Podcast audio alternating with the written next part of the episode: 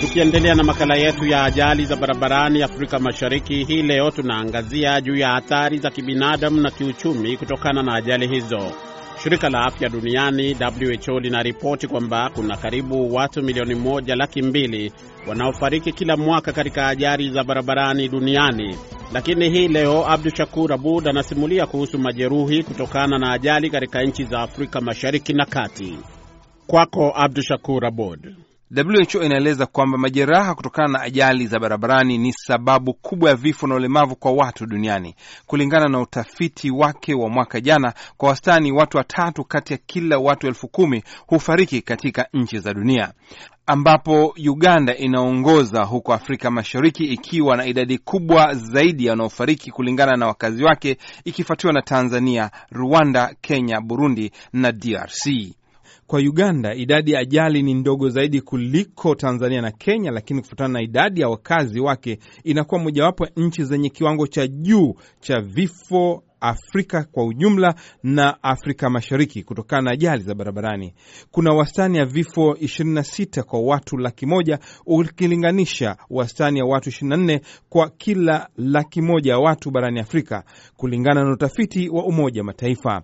Mkurugenzi wa usalama barabarani, naibu inspekta wa polisi wa Uganda, Dr Kasime Steven anasema kutokana na hali hiyo, juhudi zimechukuliwa na nchi yake kupunguza idadi ya vifo na ajali barabarani. For the last five years we were reducing the trend but last year kwa miaka mitano iliyopita tumeweza kupunguza idadi ya vifo barabarani, ingawa inabidi kutaja kwamba idadi iliongezeka mwaka jana baada ya kupunguza vifo kutoka elfu tatu hadi elfu mbili na mia tano. Hata hivyo mwaka huu tunaona idadi imepunguka tena kulingana na watu elfu tatu na mia tatu waliofariki mwaka jana. Dr Steven anasema juhudi zinaendelea kupunguza ajali hizo na ufanisi unaotokana na utekelezaji wa sheria.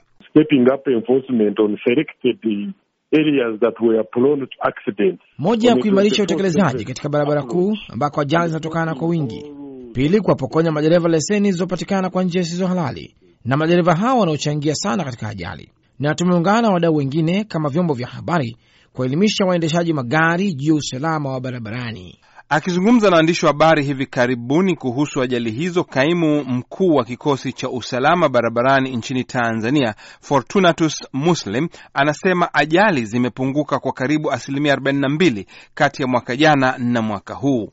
Tukilinganisha hali ya ajali zilizotokea mwaka huu kwa maana ya kutoka Januari mpaka Mei 2017 tukilinganisha na ajali zilizotokea mwaka jana kwa maana kutoka Januari mpaka Mei 2016 utaona kwamba kwa mwaka jana Januari mpaka Mei kulikuwa na ajali 4177 na kwa kipindi kama hicho mwaka huu kulikuwa na ajali 2411. Kwa hiyo ukilinganisha utaona kwamba kuna tofauti ya ajali 1766 ambazo ni sawa na asilimia 42.3. Kwa hiyo utaona kuna upungufu huo. Tukija upande wa vifo kwa kipindi kama hicho hicho, kwa kipindi cha Januari mpaka Mei 2016 vilitokea vifo 1286 na kwa mwaka huu vimetokea vifo 1034. Kwa hiyo kuna upungufu hapo wa vifo 252 ambavyo ni sawa na asilimia 19.6. Twende upande wa majeruhi kwa kipindi hicho hicho, kwa kipindi cha Januari Mei 2016 kulitokea majeruhi 3882 na kwa mwaka huu majeruhi wamekuwa ni 2291. Kwa hiyo utaona hapo kwamba kuna upungufu wa majeruhi 1591 ambao ni sawa na asilimia 41. Kwa hiyo mnaweza mkaona kwamba tunaendelea vizuri tu e, pamoja na kuwepo hayo matukio ambayo nimeyasema kwamba yametokea ambayo kidogo yanaturudisha yana, yana, yana nyuma. Kwa upande wa Kenya, kufuatana na mamlaka ya uchukuzi na usalama barabarani NTSA, idadi ya vifo vya madereva imepunguka kutoka 177 mwaka jana kufikia 149 kwa mwaka huu. Lakini kwa upande wa abiria na wanaotembea kwa miguu idadi iko takriban sawa, na shirika la afya duniani linaripoti kwamba kati ya watu elfu tatu hadi elfu kumi na tatu hufariki kila mwaka. Wengi ni wale wanaotembea kwa miguu au pikipiki huko Kenya, sawa na nchi nyingi za Afrika Mashariki.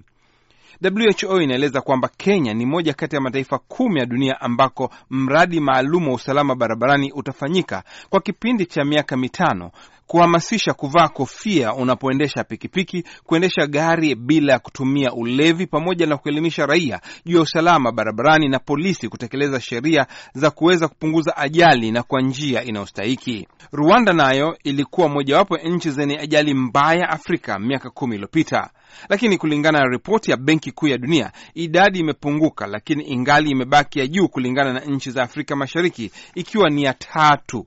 Ripoti hiyo inaeleza kwamba ajali nyingi zinatokea katika miji mikubwa kama vile Kigali, na kulingana na WHO hapo mwaka elfu mbili na kumi na nne idadi ya vifo ilifikia elfu mbili mia moja sabini na mbili. Kwa Burundi katika kipindi hicho hicho kulikuwa na vifo 1837. Kwa upande wa DRC vifo zaidi vinatokana na ajali katika mito na maziwa ya nchi hiyo kutokana na kwamba nchi haina barabara nyingi kama nchi nyingine za Afrika Mashariki.